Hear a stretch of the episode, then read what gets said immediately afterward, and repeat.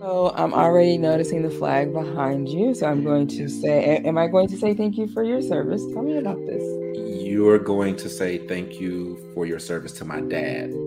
My dad, Donald Gilbert Bryant, he fought and he actually left this earth a few years back at the age of 89. Um, he was and continues to be my biggest inspiration ever. And so- that came out when I was shuffling when you were talking about your dad was a table and two people um, at that table. So it was just like, okay, um, it's not the typical like office space. Right. Um, with that. So tell me about the conversation that you had at your dining room table that like left this impact on your life. Wow.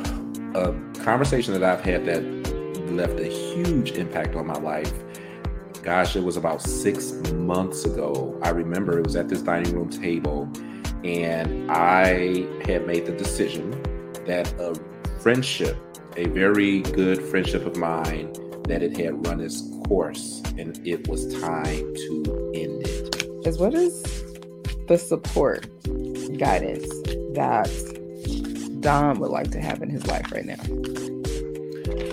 Well, I recently, um, when it comes to, well, let me say it this way. When you talk about support and guidance, I think that it is a, a crucial to have a support system because you can't you can't do it alone.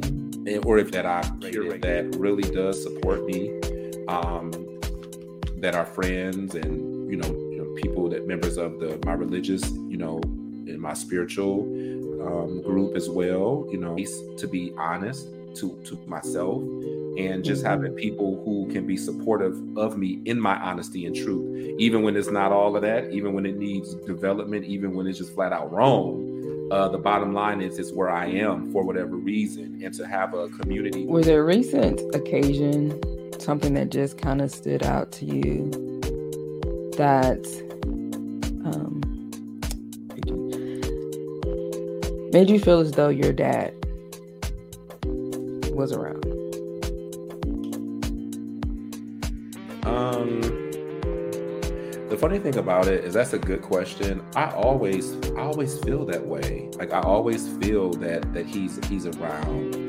I had a conversation last night with one of my good friends um, who lost his dad too.